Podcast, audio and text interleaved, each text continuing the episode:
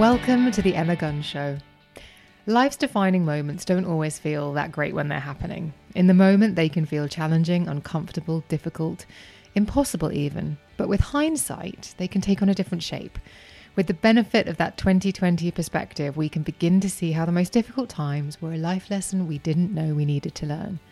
Each week, I ask my guests to share their biggest life learnings to date as we explore those difficult, swampy, infuriating times and how they shaped them, all from a comfortable distance that's afforded them the time to take the positive out of what might have seemed nothing but negative at the time. Because whether it's obstacles, challenges, risks, excuses, opportunities, successes, failures, or curveballs, they are the reason they are the person they are today, the person sitting in front of me on this episode of The Emma Guns Show. I'm very aware that opportunities don't always come by a second time. You don't always get a second chance. And so if it feels right in the moment for me, I take the opportunities as they come. And then I just realized, well, actually, you know what? That is not, that's not a, other people's stuff is not a good enough reason for me to stop pursuing what I care about and my ambitions and the things that I want to achieve in my life. There is no one right answer. There is no one way of doing anything all you can do quite literally is control the controllables right? You can't control the uncontrollable because obviously that would be a contradiction. Either it's important enough to you that you do keep going or you make peace with the fact that actually maybe it wasn't that important to me to begin with and i'm just gonna you know again just sort of let that let that be. All of that time and effort it wasn't you know necessarily wasted. It was just i had to go through that to realize that i didn't want it. Eh, i guess if you know again i had to distill my life's philosophy in any one phrase it's to never say no to an adventure. And I mean, you know, regardless, or maybe not regardless, but many people obviously have different ideas of what happens after this life. My view is this is all we've got. In this form, in this iteration, this is all we are getting. Ready to pop the question? The jewelers at Bluenile.com have got sparkle down to a science with beautiful lab grown diamonds worthy of your most brilliant moments. Their lab grown diamonds are independently graded and guaranteed identical to natural diamonds, and they're ready to ship to your door. Go to Bluenile.com and use promo code LISTEN to get $50 off your purchase of $500 or more. That's code LISTEN at Bluenile.com for $50 off. Bluenile.com code LISTEN. Quality sleep is essential. That's why the Sleep Number Smart Bed is designed for your ever evolving sleep needs. Need a bed that's firmer or softer on either side? Helps you sleep at a comfortable temperature? Sleep Number Smart Beds let you individualize your comfort so you sleep better together. JD Power ranks Sleep Number number 1 in customer satisfaction with mattresses purchased in-store. And now, save 50% on the Sleep Number limited edition Smart Bed for a limited time. For JD Power 2023 award information, visit jdpower.com/awards. Only at a Sleep Number store or sleepnumber.com. My guest today is Rupal Patel, a former CIA officer turned serial entrepreneur who, in her role as an analyst and field agent for the CIA, served in active war zones, advised four star generals, and was recognized by the CIA director for her superior support of the President of the United States. After her time in the CIA, oh. Rupal earned an MBA from London Business School, and as a CEO, leadership consultant, strategic advisor, coach, and mentor, she now helps founders, leaders, and next generation changemakers rewrite the rules of success. She was born in New York and raised on Staten Island, and went on to earn a BA in political science at Columbia University, a master's in international relations at the University of Chicago, and that MBA, MBA from London Business School. As you know, I love to see the world through my guests' eyes and to learn from their experiences, which differ so much from my own. And I cannot imagine how the world seems or the lessons learned given Rupal's incredible career and experiences, which is why I'm so delighted she's joining me to share them on this episode of the podcast. Welcome to the Emma Guns Show. Thank you. Thank you, Emma. I'm really, really excited to be here. Um, we should say uh, I'm in London, you're in Berlin. We are on yes. a video call. There may be I can hear a little bit of something something, but it okay. sounds good to me. So listeners, just in case you can hear it, I hope it's not too distracting. But what a pleasure to get to talk to someone with your experience. Oh, thank you. Um, so just tell me a little bit about your career and how did you become an analyst for the, the CIA? Yeah. Uh, so I let's see, gosh, uh, my career. Well, it wasn't part of the plan.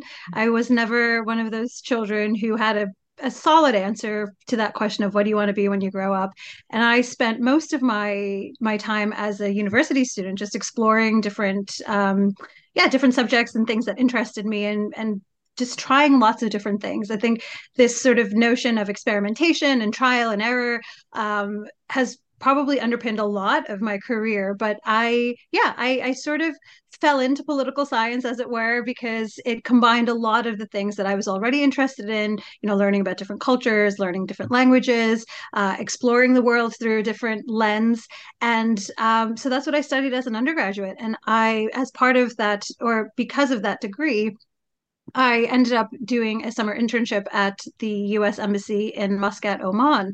And it was one of the most incredible, eye opening, formative experiences as I, you know, I would have had in my life as a then 19 year old. And I thought, this is going to be it for me. I'm going to join the foreign service. I'm going to be a diplomat. This is, this is it. And then when I was studying for my master's uh, at Chicago, uh, I got invited to apply to the CIA. And I thought, oh gosh, I had no idea that there uh-huh. was scope. Yeah. how, how, does that happen? Because I've seen Alias and like, how do you get invited to apply to join the CIA? Well, so there, there, there was a gentleman who was there on campus, and uh, he basically asked me to submit my resume. And I, it maybe was because of my, um, my international affairs degree that they were sort of looking for graduates in that capacity, or the fact that I, uh, you know, speak different languages. Or who knows why or what it was? But that's sort of the, the the how of how it happened. And at the time, it sort of I just did it uh, as a bit of a lark. I was like, oh, well, it wasn't really ever part of the plan. I'd never even considered that the CIA had room for people like me. For I didn't even know analysts were a thing, um, and I and I went for it. And it, you know, through the course of that process of like getting to meet some of the people that I would potentially be working with, understanding a bit more about what I would be doing, I was like, oh yeah, this sounds perfect. I want I want this. Sign me up. So a year later, it took them about a year to go through my um for me to get through the background investigation process.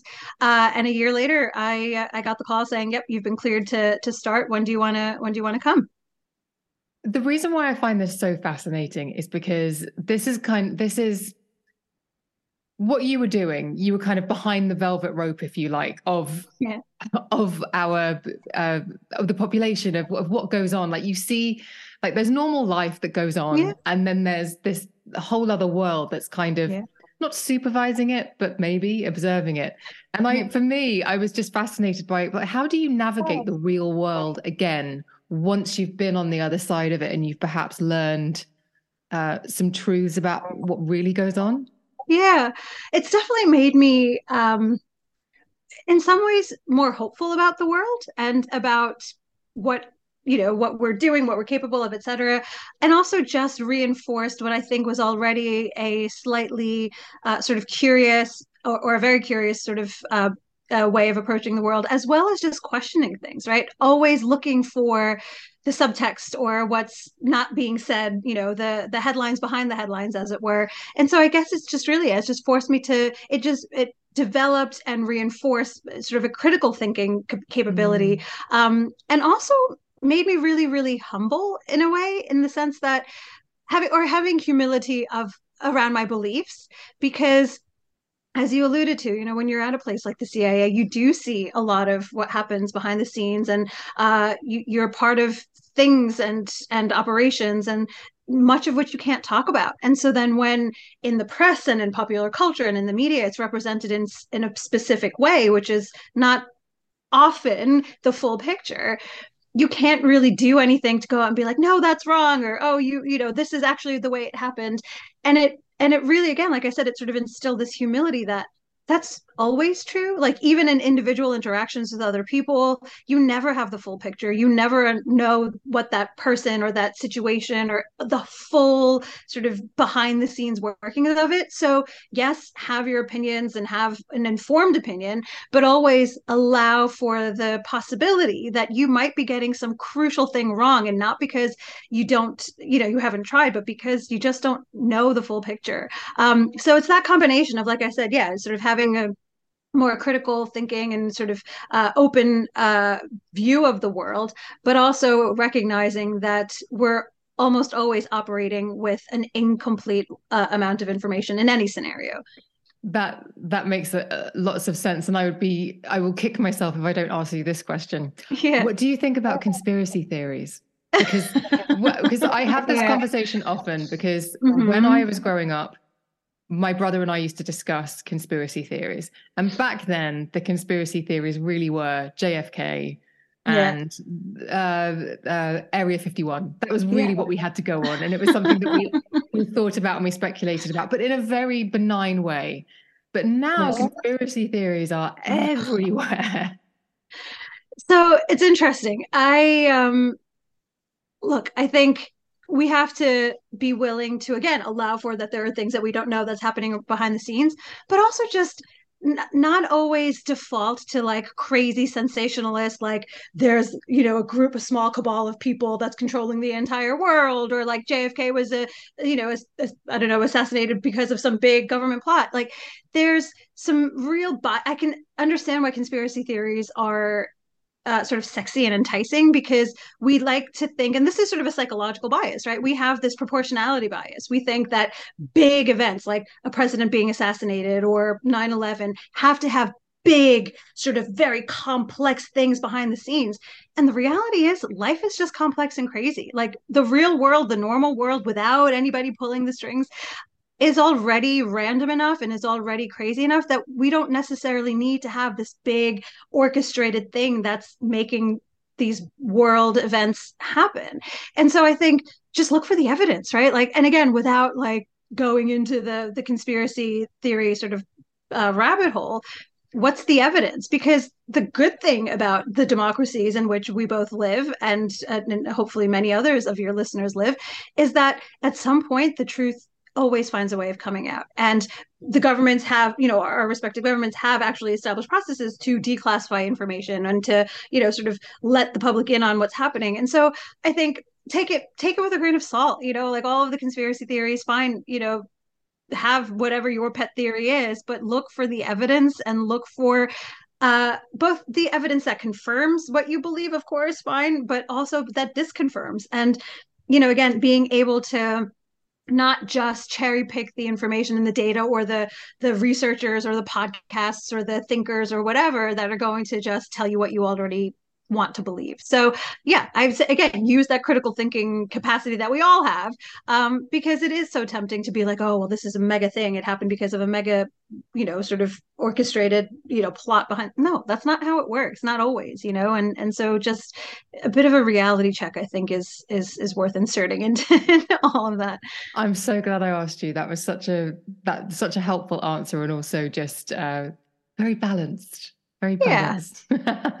okay. But so actually, I will say, sorry, on the on the on that topic of balance, I think we also have to acknowledge when the reality of the world is imbalanced. And so, you know, we see this all the time in politics. They're like, oh, well, that side is wrong, but they're just as wrong, or that side did this, but they did that. And there's almost this this obsession with finding balance. Sometimes things are imbalanced. And, you know, I will go into a bit of a, a political sort of position on this because in the US, for example, everyone's like, oh, the Republican Party, you know, and the Democrats are doing this and the Republicans are doing that. Well, look, you know, it's not that both sides are equally uh, sort of responsible for the polarization of what's happening in American politics. Like the Republican Party were the ones who started, you know, a fringe extremist sort of uh, movement with the Tea Party, and then they did it again with the birther movement when President Obama was running, and then they're doing it again now with Trump, and and so it's not balanced, right? Like there there has been this mega imbalance in the way that they've been able to hijack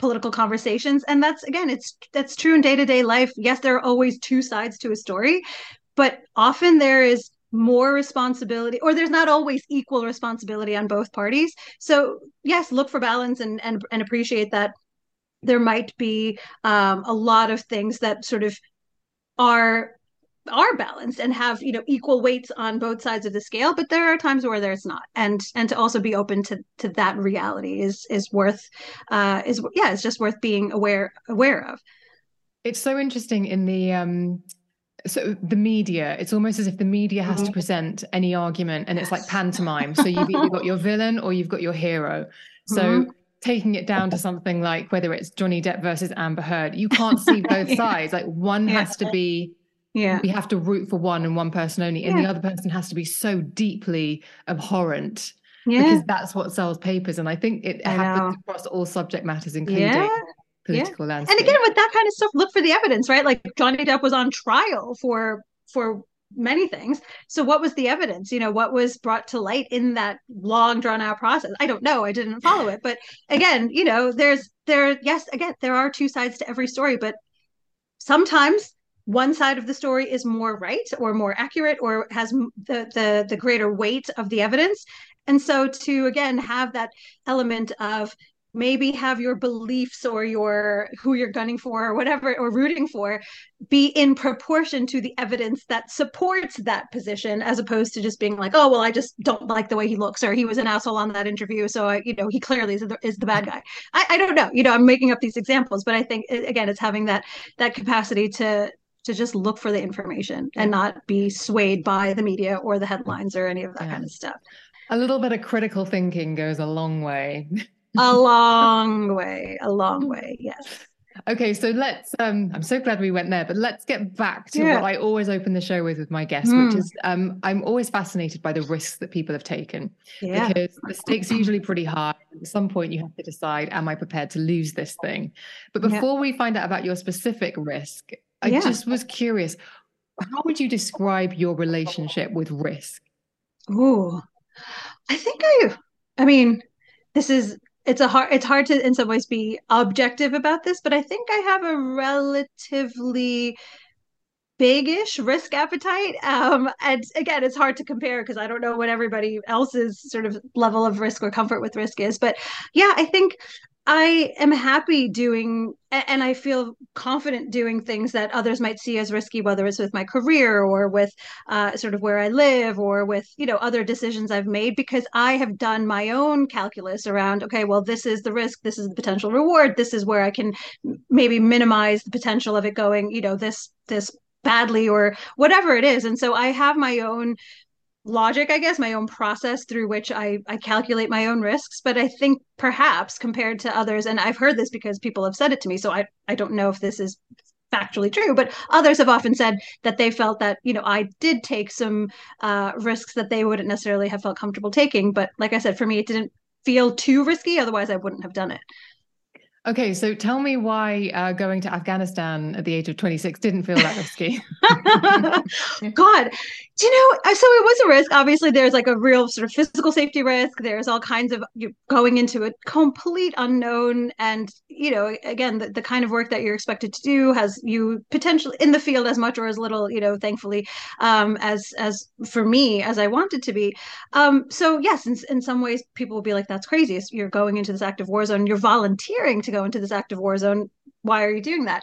And for me, like I said, the the calculus was it, it it worked. I mean, it was yes, it's there's always that that potential downside, but you know, I was I got training. You know, I got a lot of training before I deployed, and that's by design. Of course, the you know the CIA is not just going to throw you into the into these hostile environments and just uh, you know have you fend for yourself.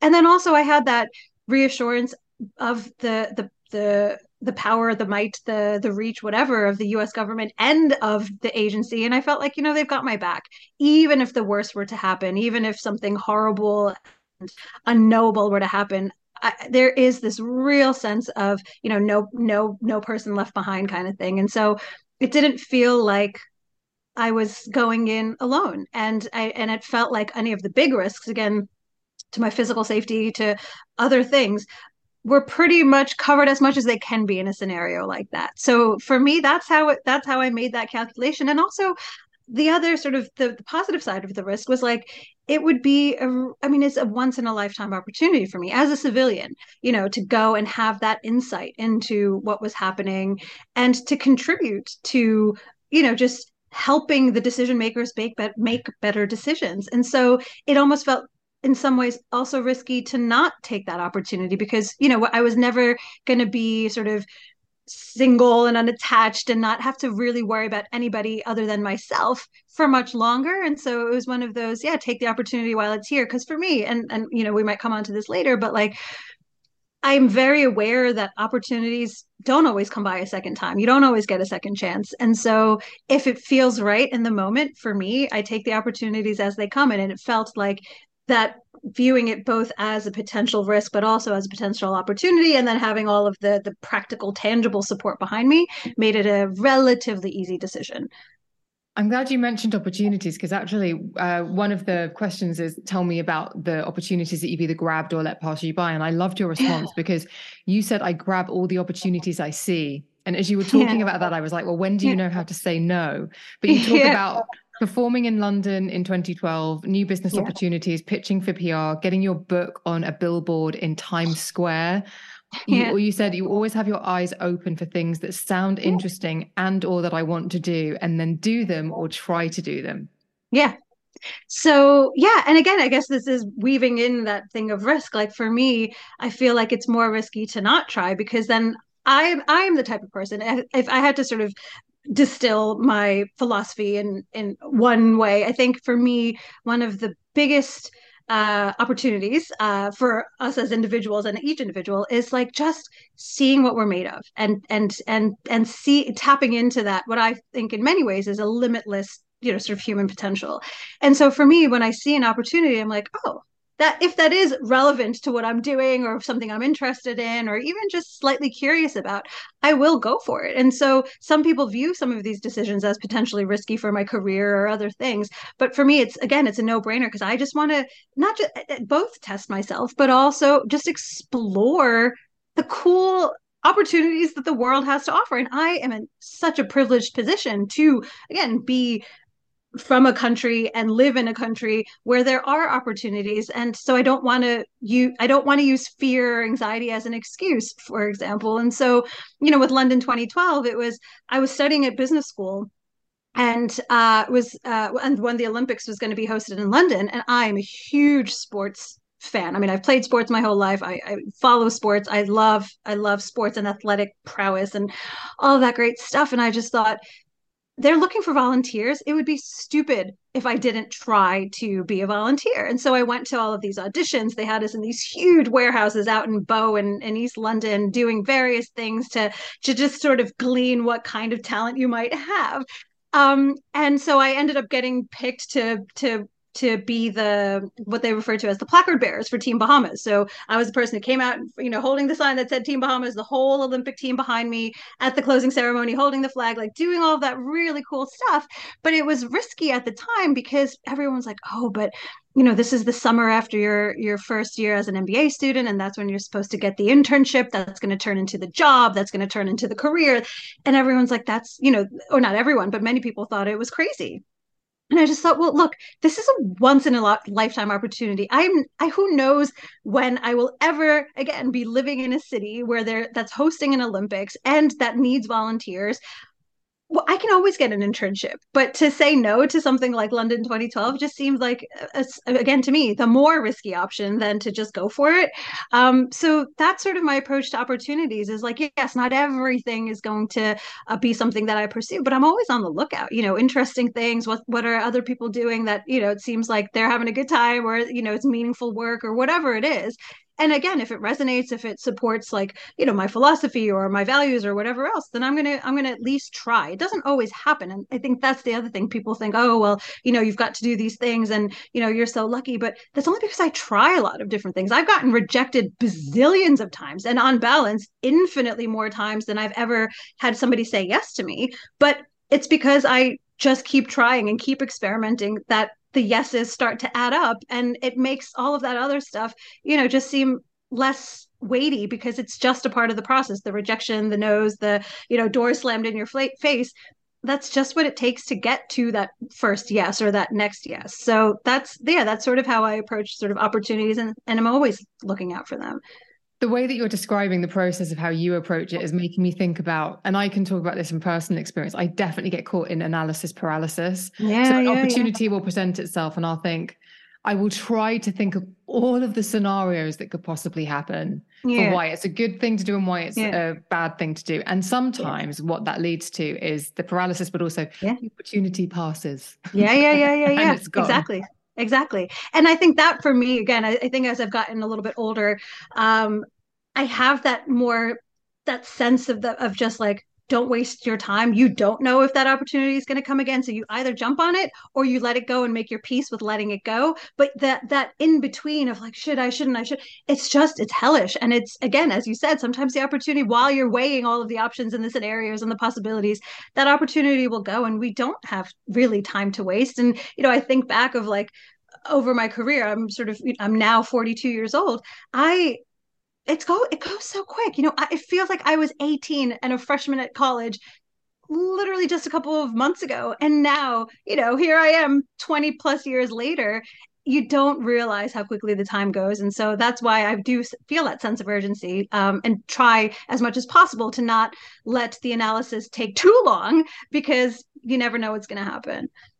It also sounds as though you've got a really good threshold for rejection. You don't let that slow you down. It's oh, so yes and no. Um, so no, I don't let it slow me down, but it still sucks and it still affects you. And you know, for me, the power of words is such a huge thing for me. I don't if you've ever come across um the the love languages, but for me, words of affirmation is my love language. And so when someone says something negative or unkind or just rejects you as an individual or your work or whatever it is, it, it can feel really personal. But again, the way and for the longest time i would let it stop me or at least let it slow me down. And then i'd go into that spiral of oh well maybe i shouldn't be doing this and maybe i shouldn't do that and maybe that person's right or whatever.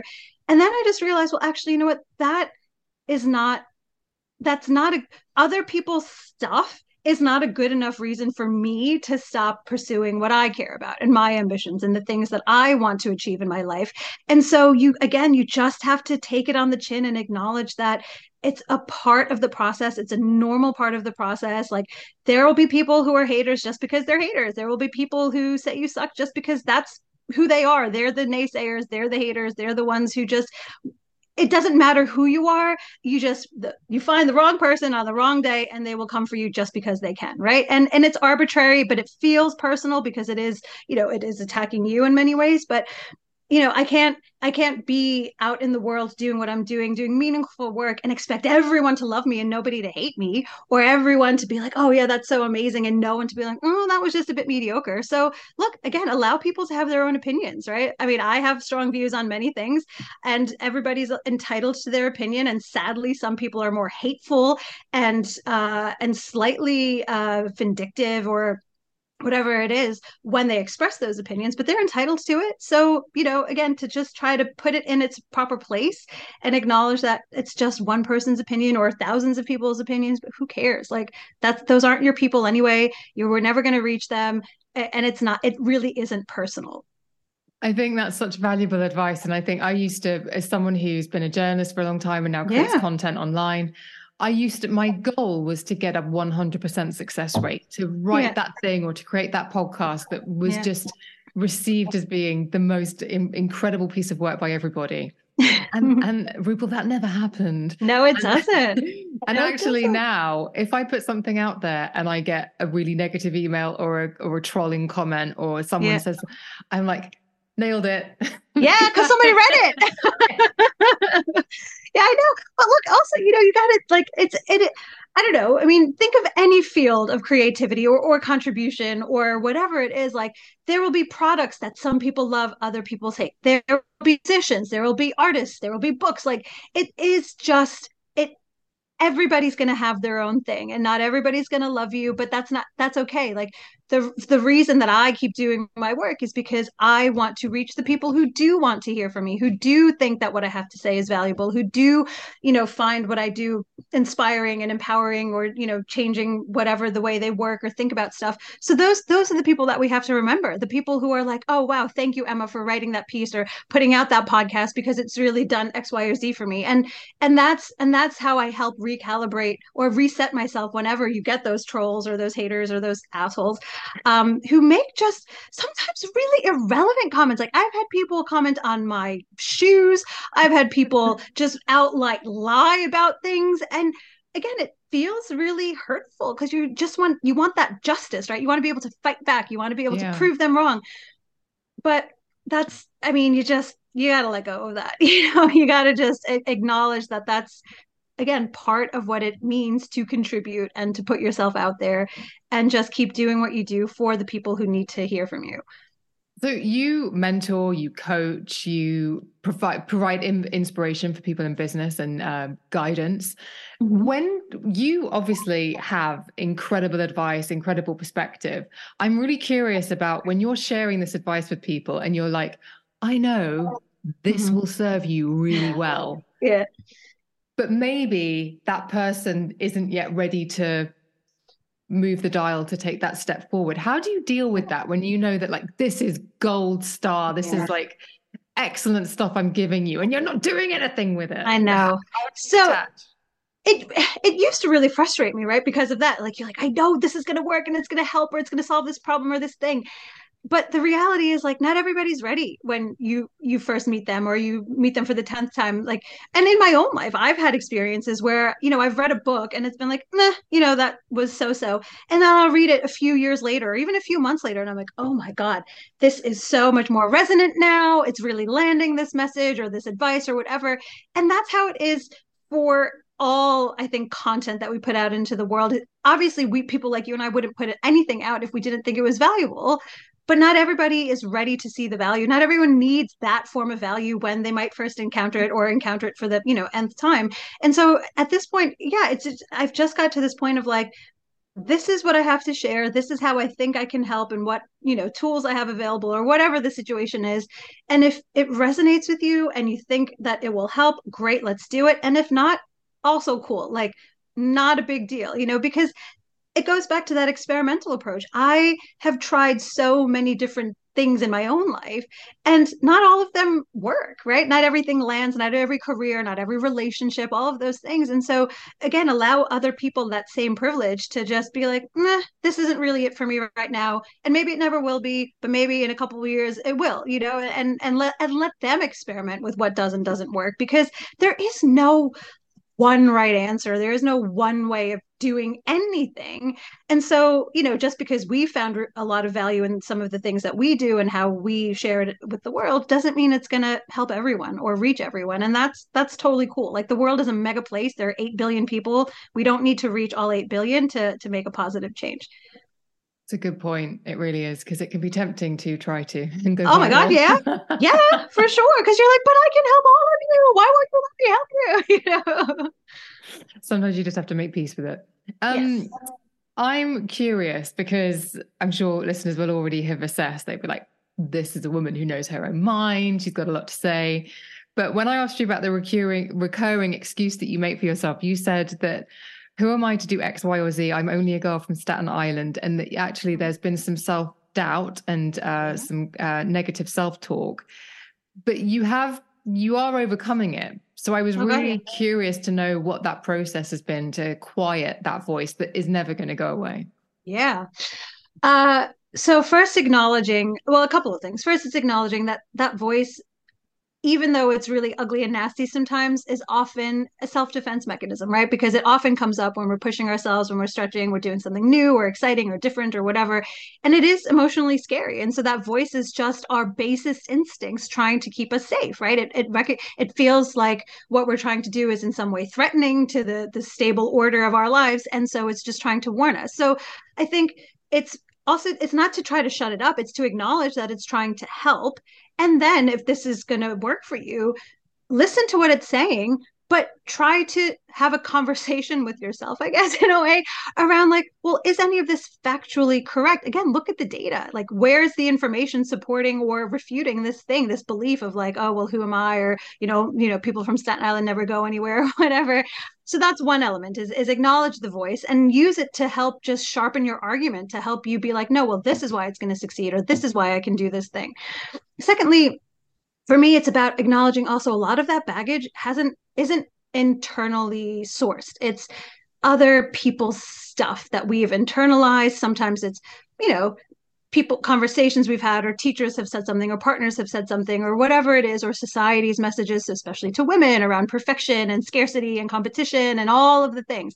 So it's to acknowledge that that voice isn't always your voice and to to critically again analyze like where is this coming from? I, i'll give you a really personal example. For the longest time emma I, I thought that i was ugly. And i spent some a good amount of my i would say up until my mid 20s really believing this right? Despite you know people being nice and giving me compliments. Look whatever people view views are on my appearance whether they think i'm ugly or or not is irrelevant but i thought it was. And so i i spent a lot of time trying to unpack like where the hell is this coming from? And i realized it was because as a child i was a very awkward looking child and uh, i had this asshole of an uncle who from my one my youngest memories who would make comments about my hair or call me ugly as his pet name or call me dog as a pet name. Like, oh, I know, I know. My aunt has now long divorced him, so you're, you're, you know, the whole family is better off because of it. But he thought it was funny, right? He thought he was being teasing and and funny and jokey. As a five year old, I was like, oh my god, this is like a like an authority. This is an adult who clearly knows what they're talking about. And also, when people say negative things, it reinforces our own insecurities that are normal in everybody, right? And so you're like, oh well, the, if I feel that way and this person is saying it, then it must be true. And it wasn't until I was much older that I realized like that's where that was coming from. And I was like, well, he's an asshole. Like, why should I let myself believe that thing? You know? And and then to start looking again for the evidence where like, actually, I think I look pretty damn good. Or, you know, I've gotten random people, you know, saying nice things about my appearance. Again, this is a very superficial thing, but we have so much stuff that other people have given us around what we look like, around our personalities, what we're naturally good at, or what we can and can't do and so many times that self that so many of the times that self-doubt is is not coming from us. It's coming from other people's shit that we've just decided is true. So it's to acknowledge that voice but then to also criticize or critically analyze where is it coming from? And is this somebody's is this true objectively? And again is there data to support it or is it not true? And where's the data to support that it's not true right? So that's that. And then lastly it's just it's the, again this sense of urgency that i now feel of like there is no time to waste.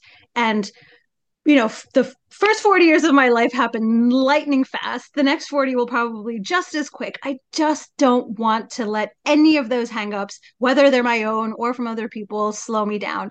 And so now it's like, yeah, well, you know, maybe people from Staten Island don't do anything, but actually I can be the one to be the first or to acknowledge that literally every human being is a so-called nobody until they become a somebody right whether it's pop stars or musicians or politicians or whatever your flavor of famous looks like or people that you admire they all not you know they all came from or not all, but many of them came from small towns, from no-name towns, you know, had funny accents or were called ugly when they were children. Everybody had some of some of that stuff, right? And so we sort of saddle ourselves with these notions of like, oh, but I'm just a small time girl. Well, actually, then look for the examples of all the other small time girls. Oprah Winfrey, for goodness sake, was from the middle of nowhere, Mississippi, right? It's not like she had this thing of like, oh, well, I'm not from New York, the capital of media, so I can't do anything so look for again the disconfirming data and all of these things. It has it's a practice right? This is not like oh you do this once or twice mm-hmm. and then it's done and you're forever cured of that voice but it's to recognize it for what it is not give it undue importance and then just keep going on despite it. You know let it be a passenger but not the driver of of of the way you live your life.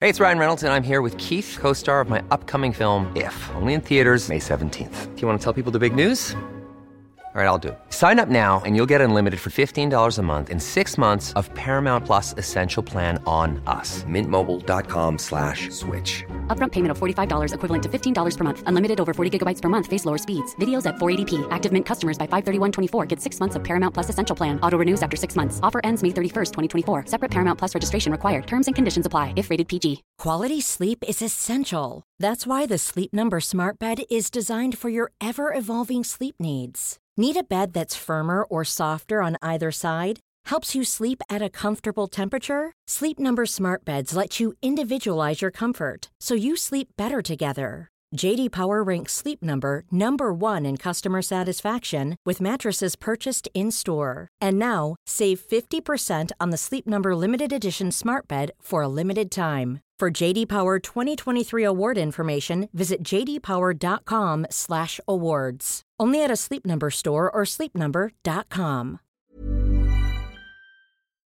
It's so interesting. And I think something I definitely used to do in my 20s was try and disprove it, refute it, fight against it.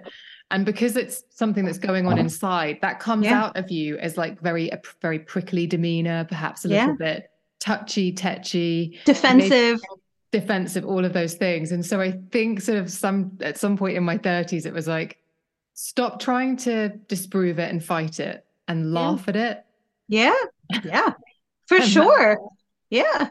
Look, what again, experiment, right? Whatever works. Like sometimes you need to disprove it, sometimes you need to laugh at it, sometimes you just need to let it have its say and then, you know, ignore it. Whatever works, try different things. But yeah, I, I 100% agree. Like everybody's processing these things, this baggage in different ways. And so just do what works for you, try different things until you find the thing that works for you. Um, can you, would you mind giving an example? Because when I talked about obstacles, when I asked you about obstacles, Mm. this was what you said, basically Yeah. like taking on other people's stuff and their baggage, baggage and Yeah. internalizing it. And so I was just really interested in if, if there was another example that you could give maybe in the workplace, Sure. because Yes. Sorry. so yeah, so God, um, let's see. I think one of them is around this notion of what a leader looks like and what a leader is supposed to behave like. And we get again so much like cultural noise around, oh, well, if you're a CEO, you have to act like this and you have to wear this kind of thing and you have to care about this when you have to behave a certain way.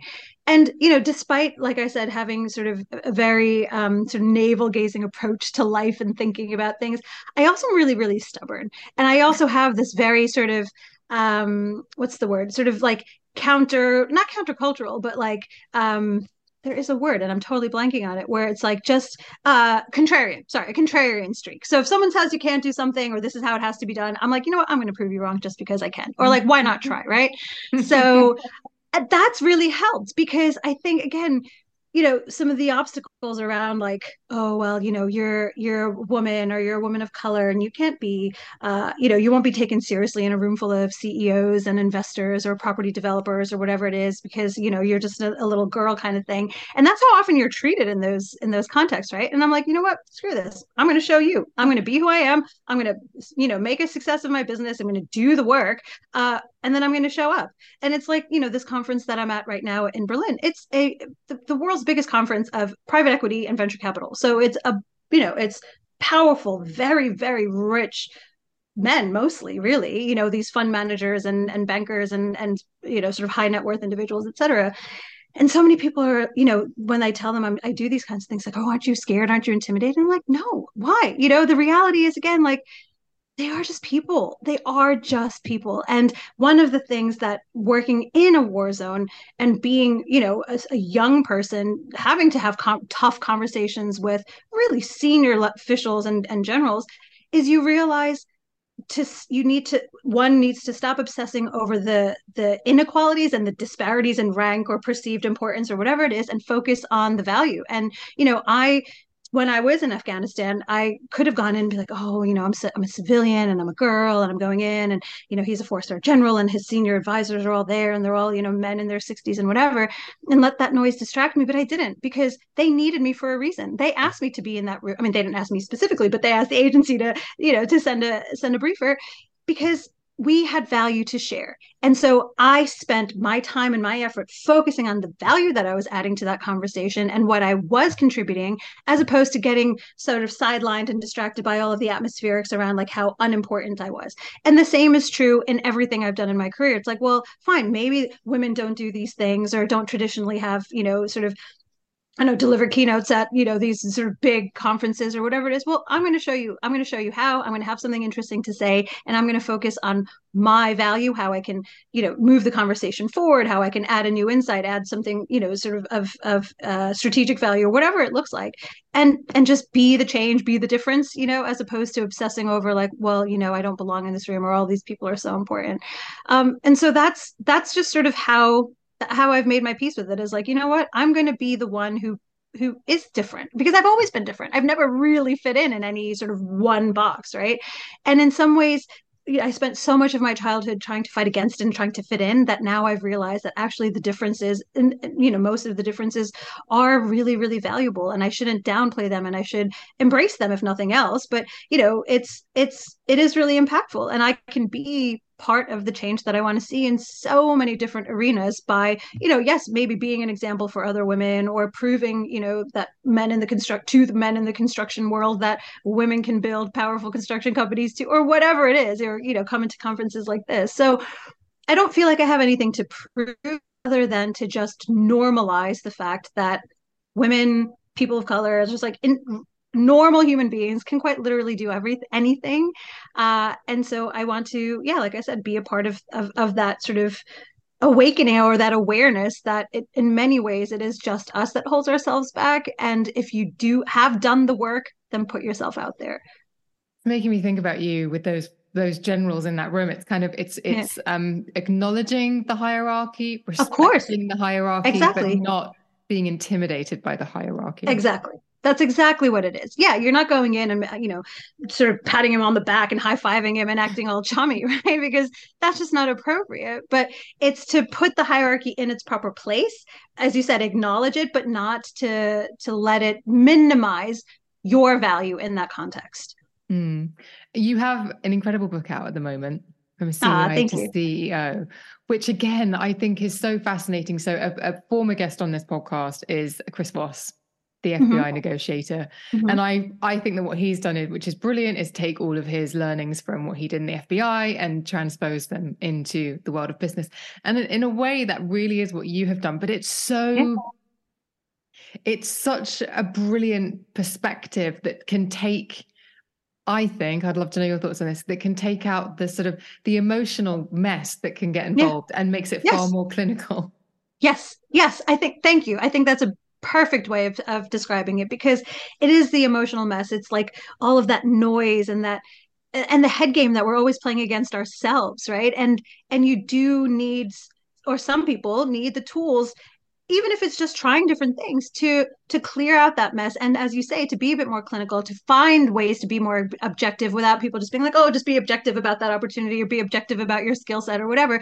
I've given the frameworks and you know various elements that people can actually tangibly use to be more objective because it doesn't come naturally to a lot of people. Like for me i was lucky that analysis and critical thinking uh, do come more naturally to me than not. And it was honed and sharpened of course through all of the things i've done in my life. But you know i think there's a lot of room for to just like clear that noise. And and yeah and i've tried you know to put as much of a of a toolkit in there as i possibly could if someone's listening to this and they're thinking actually because you're talking about being in this conference with these high net worth individuals who have their own businesses it's very hard to be dispassionate about your business i've interviewed so many ceos on this podcast and you can probably relate to this. I would say 80 to 90% of them refer to their businesses as their baby at some point. Yeah. I love that look. What does that look yeah. mean? it means not to make it so important. Like to make again to put it in its proper place. I am sorry. I will happily walk away from my business if i ever needed to. I am never going to find myself walking away from my children if i had to right? Like there are just i appreciate why people talk about it because there are similar aspects right of like, like the commitment and like the passion and whatever but it's really not apples and apples right? So let's stop like you know making them more important than they are because at the end of the day your children are human beings your business is not. And and so yes you can care about it you can nurture it you can watch it grow and all of those things but like it is just not the same thing. So let's let's not let's not be dramatic about how we look at our businesses right? Again let's be a bit more objective and a bit more clinical about it because i think it also helps us be better decision makers right? There's so one of the things and, and my uh, my partner in in my real estate business we decided very early on we're going to make objective business decisions. It's so easy to get wedded to a project or to fall in love with the design of something and I can see why people do that. There is that such a you know, especially when it's you building the business. But at some point, you have to to put on your big girl pants and realize that look, you have to separate yourself, your your sense of identity, your sense of self worth, all of those things from this thing that you've created, which I have found is a lot easier to do with a business than it ever would be with with my children. So yeah, mm-hmm. they're not your kids. Don't treat them like your kids. if someone's listening to this and they are in a situation, whether it's about business or a job, whether they own the company or they do not, and they are really enmeshed in a lot of noise about a particular situation, is there a specific tool that you can maybe mm. share of how to just be able to detach? To be able mm. to see things through a slightly different, potentially more helpful lens? So I think one of the things that comes with noise is just anxiety. It's like, you know, that analysis paralysis. I don't want to make this the wrong decision or I don't want to take this, you know, whatever, you know, investment or whatever the, the decision might look like. And for me, one of the tools that really helps again clear the noise and and really boil things down to their essentials is this notion of playing out the worst case scenario you know g- going to uh, you know playing out that like taking that big knotty mess of noise and just saying okay well look I'm really worried about this decision. What is the worst case that I'm worried about? You know, is it that it could i don't know maybe bankrupt the company or it would mean that you know we have to stop growing or it would mean that we lose a big client or whatever the worst case looks like. And then to refocus all of that energy that you were previously sort of pouring on the obsession and the anxiety and the worry and the noise and just letting it stew and fester in your head to actually channel that in a productive capacity and saying okay well this i've i've named the anxiety. I've named what the worst case looks like. Now let's use all of the, the brain power and the energy that I've released uh, by not obsessing over it into thinking about how I'm going to mitigate the possible, you know, pot- the potential sort of catastrophic catastrophicness of of this worst case scenario. So it's again, it's taking control of your mind really and and playing that head game of like okay it's not just this amorphous blob of of worry and and and noise it's these are the tangible things that I'm worried about. These are the things that I can do or that I can try to do to protect against them. And then you just got to leave it up to chance because you can have the best plans, the most, you know, beautifully uh, designed strategy, the most incredible team, and you just get unlucky, right? There will be a market crash or a pandemic or, you know, whatever happens. So to, to again, to control the controllables and to refocus on what can I control as opposed to obsessing over all of the things that you can't. I just had um, a female, far, one of the first female fast jet pilots in the RAF on the podcast, and her yeah. her thing is control the controllables. Yeah, yeah, it's true, and that's the thing, right? Like, good advice is pretty universally applicable, and and I think you know in these high intensity environments that she's you know clearly worked in, and that I've been uh, do, done a lot of work in throughout my career, you realize that again, a lot of the the basics of leadership, of high performance, of resilience, agility, all of these things that have become buzzwords are pretty common. So it doesn't matter if you're an athlete or you're a fighter jet or you're, you know, an intelligence officer. All you can do, quite literally, is control the controllables, right? You can't control the uncontrollable because obviously that would be a contradiction.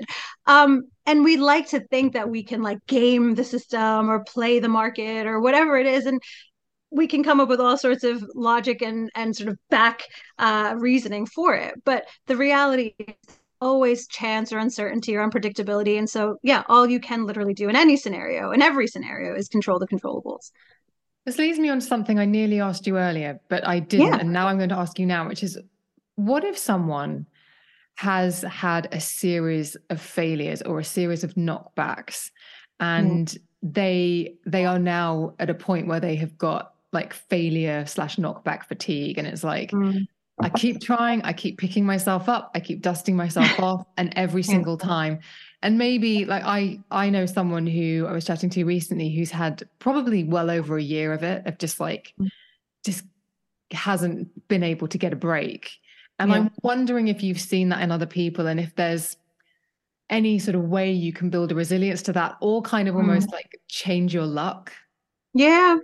So I think as far as changing your luck is concerned, I, look, life is a numbers game in every capacity. And I don't mean like financial numbers, but yeah. it's it's the amount of tries to the successes is hugely skewed in the the amount of tries, right? So, you know, Thomas Edison failed at inventing the light bulb what 10,000 times, but he doesn't what is great about you know, so there's a quote and I will butcher it, but effectively he was like, I didn't fail 10,000 times. It just took me 10,000 tries to get to success or whatever, you know, yeah. that you get the, the point.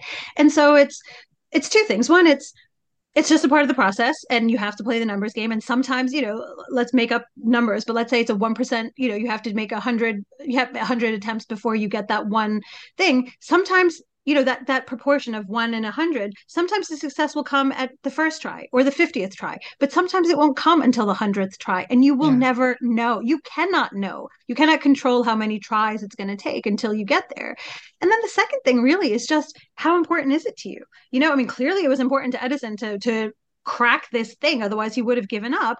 And similarly for anyone who's faced setbacks is either it's important enough to you that you do keep going or you make peace with the fact that actually maybe it wasn't that important to me to begin with and i'm just gonna you know again just sort of let that let that be. All of that time and effort it wasn't you know necessarily wasted. It was just i had to go through that to realize that i didn't want it you know and, and i think there's as much effort that we can sometimes that is worth there is sometimes as much worth in realizing the things we don't want as it is to achieving the things that we do want. And so yeah if you want it bad enough then you have to just keep going. I mean there, that really is it sounds so simplistic but it's not easy as we all know right? But that's how you got to do it is you know that year i mean in the span of in the in the scheme of things over the course of a lifetime that's going to last on average what 80 plus? One year so-called wasted? I mean you know that's not that much time. There are people who spent decades of their lives sort of trying and failing at things and then finally getting it. So it just depends on how badly you want it Good advice. Okay. Well, obviously, all of this advice has been distilled into the book. And actually, when I asked you about your greatest success, you said yeah. there there are lots, which is great, but that you are really, really proud of um, publishing the book because it was so meaningful to you. Yeah. Um, and also because you said that the process of becoming a published author wasn't what you thought it would be, and I was yeah. really curious by that because I was like, what, what, what were you expecting? Yeah, God. Well, uh, well, first of all, I was expecting that my my so I've always wanted to be a writer. I've always loved to write. I've written for my since I was very very young, and I've always wanted to be a published author. But I had always assumed that for me that would be writing a fiction book because I read a lot of fiction growing up, and you know, it's sort of it seemed to me like that's what writers did is they wrote fiction. You know, nonfiction was for like you know boring academics, and so I did write a fiction book and I finished it and I started pitching it out to agents and I had some interest. And then it just it just left me. Like the the interest, that my personal interest in the in getting the story out there, the the muse whatever you want to call it like it just wasn't there anymore and and so it didn't get published but i didn't take that as a sign of like, oh my God, I'm a failure. I have to give up on this thing because I wanted it bad enough to be a published author. And so I just kept writing. I didn't, you know, I didn't make that thing mean more than it had to. I was like, okay, well, you know, I got it out of my system. I've proven to myself that I can write a full sort of book sized book. Um, but I'm just going to keep writing because I love it. I do genuinely just love writing. And so I kept writing and then I started, you know, writing a little blog about actually my business. And it was more for me to just keep writing while you know sort of processing what i was learning and and some of the lessons that i was gleaning from from growing a business. And then it, the blog just evolved into something that was just for myself to something i started sharing with people and then you know turned into a, a more regular weekly newsletter. And it evolved evolved evolved evolved until finally i had this book. And it and so the reason the process is so surprising to me is because I had never assumed that I would be a nonfiction writer. But now that I am, it just makes so much more sense, or not more, it makes sense to me that I am. And um and the reason it's also so meaningful is because I put so much into that book. Like it it and again i'm not going to make it you know sort of overly important call it my baby because it, it, was never that i had a baby while i was writing that book and they are very very different things but it it just felt like that was one of the stories that I had in me and that I wanted to put out into the world and that I think will help people and will, you know, provide a different insight on things and sort of, you know, be a contribution. And so it was meaningful for those two reasons. And then lastly, and, and it comes to me at different times, it hits me at different times. It's also really meaningful because it's a legacy for my family and my two daughters who are two and six. So they're still really, really young but they've really they've really internalized the fact that I've written this book, you know, and I think it's my 6-year-old bless her little heart, she's always like asking me, like, oh, are you doing this for your book? Or like, mommy, look, that word said CEO in it. CEO is in the title of your book. And like, you know, she's made all these beautiful, I know it's beautiful. And when I'm not here, for them to have a piece of me, you know, in my content, whether it's my book or my videos or whatever, is sort of really reassuring, you know, because they do mean everything to me more so than my other work and my, you know, my businesses. And so it's nice knowing that that's there for them, if for nobody else after I'm not here. Clearly, we've been having this conversation. I would say that you're very driven. If I'm describing you to my friend who I'm having lunch with after this, I'd be like, I just spoke to this amazing woman who's got all of this incredible knowledge and she knows exactly how to communicate it. But when I asked you about your regrets, you yeah. said that you wish you had gotten better grades at undergrad. And one of the things I wouldn't yeah. have said to my friend at lunch is, yeah.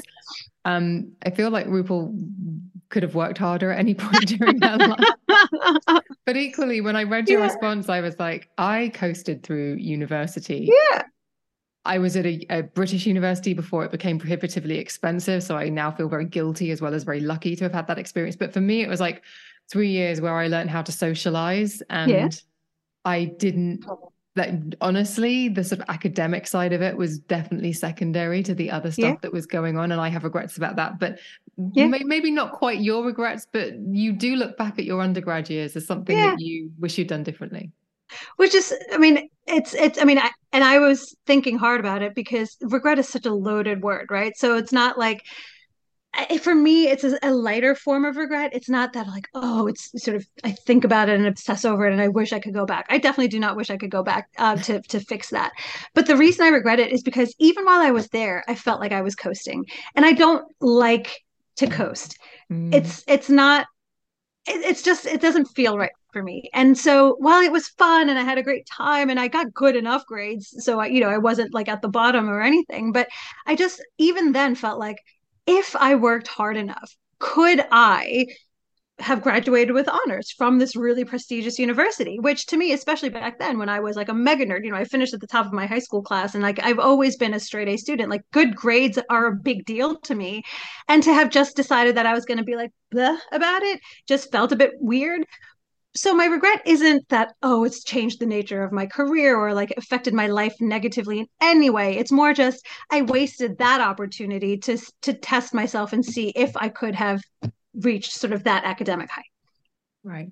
I hear you so yeah we've made peace with it yes we have yeah and even then like i said i, I made peace with it because i just i've also just started realizing well look again if it was important enough to me to have done it I would have done it. But clearly, mm-hmm. for whatever reasons, or many reasons, or maybe illogical reasons, at the time it just wasn't. You know, it took it took a I, I, I prioritized it in the way I did or didn't because that's what I was doing in the moment. So it's again, it's sort of acknowledging that I had a I had a role to play in this process. Is it wasn't like somebody I'm not like somebody's victim or like a victim of myself. I made those yeah. choices, um, and so it's a very light regret. Do you feel as though you kind of brought the the energy to the masters? Do you kind of was it like you were kind of yeah, able to for sure, yeah, hundred percent. And it was also easier because it was more concentrated. My master's degree was one year versus you know the uh, undergrad, which was four. So it just felt like, yep, I'm going to go guns blazing. And then I did, yeah. To to your point, yeah, I did sort of prove to myself what I could do when I really sort of buckled down. One of my favorite questions that I ask my guests is to talk to me about a time when you were wrong because it tends to elicit a very vulnerable yeah. answer. And I, when I read yours, I was really interested to read it because you said, there have been times when I've tested loved ones instead of letting them be who they are.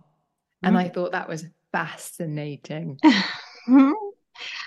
God, so I I think in my sort of and i probably should have made this my answer to one of your questions about sort of one of the things that you work to fix on but like when i'm not at my best i keep i'm the type of person who sort of keeps score. And i think in relationships I have definitely been, you know, sort of, I have definitely done that where I've been like, oh, well, if that person really cared about me, they would have just figured out what I wanted to do for my birthday. Or if that person really loved me, they would have realized that I needed to talk and, or whatever it is, right? So we put, or we, I would start, yeah, consciously, unconsciously, subconsciously doing these little sort of tests of like, well, if they really loved me, this is how they would prove it.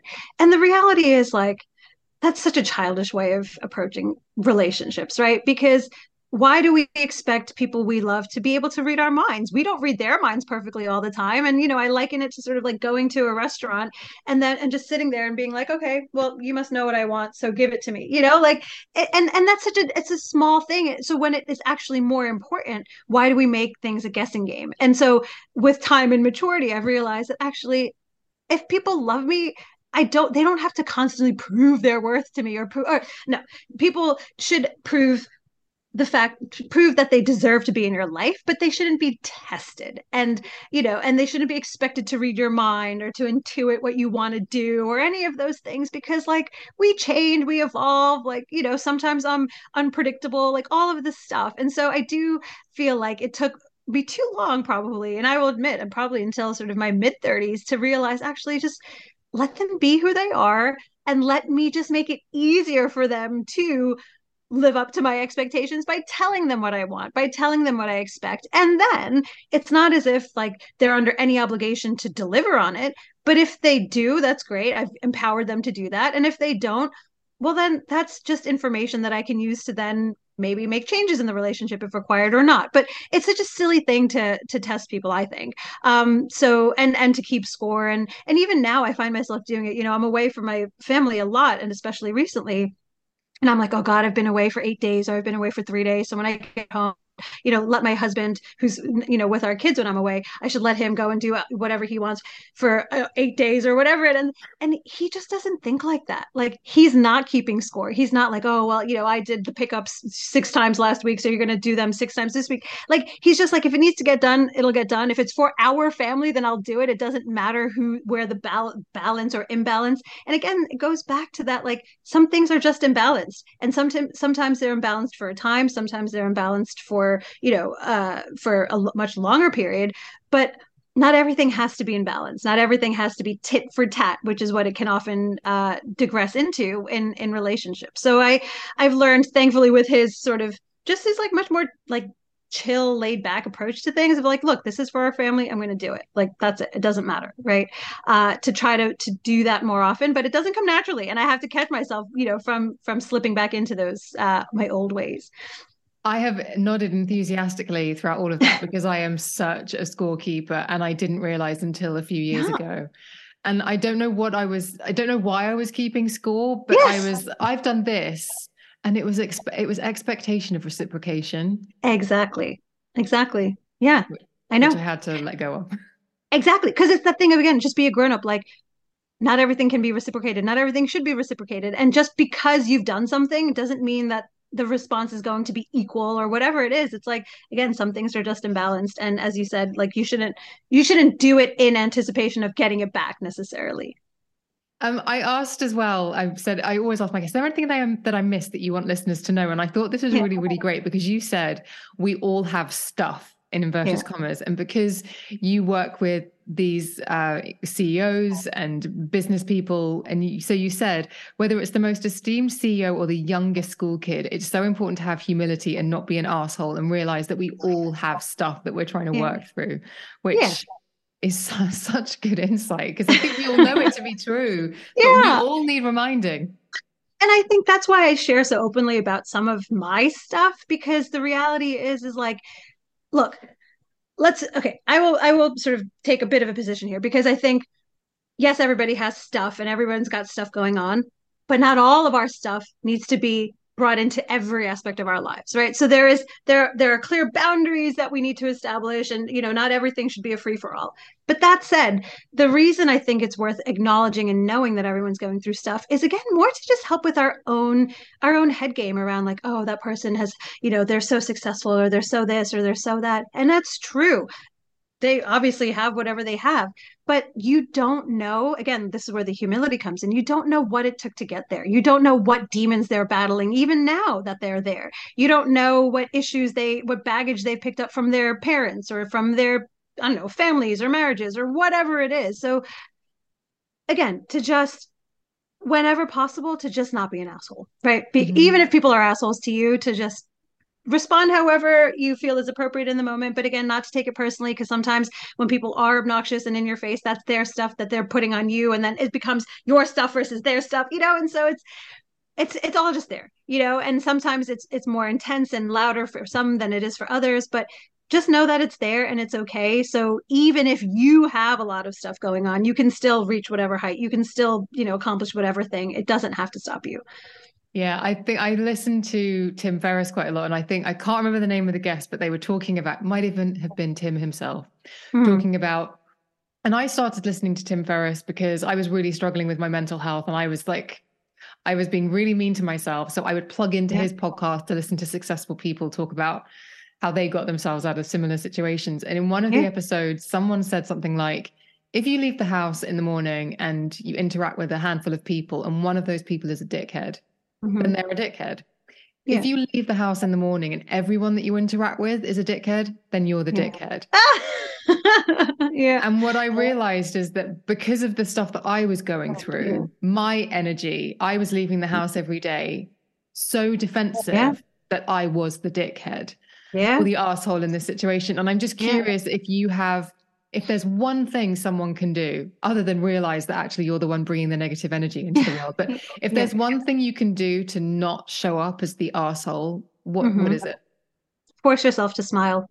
And it's and, and that's again it sounds really simplistic and i hate telling women to smile because men tell us all oh you should smile or why so you know serious or you know the whole resting bitch face thing. But parking that to one side if it's just a pattern break because again when we are stewing in our own stuff and our own frustrations and anger and intensity and whatever else literally forcing yourself to smile rewires what's happening in your brain. And it's this cool thing of like it's not you know a friend of mine said once to me we don't act the way we feel we feel the way we act. And i think i think both are true actually. I don't think it's one or the other but sometimes we can feel the way we act. So if we are feeling really just like ugh, and tight and tense and sometimes forcing yourself. And i have struggled with this as well to like smile through gritted teeth and just you know go out and try to pattern break because that's at the end of the day like everyone's like oh well it's so hard. Well yes this stuff is hard right? Like it's not easy but it takes practice it takes intention it takes effort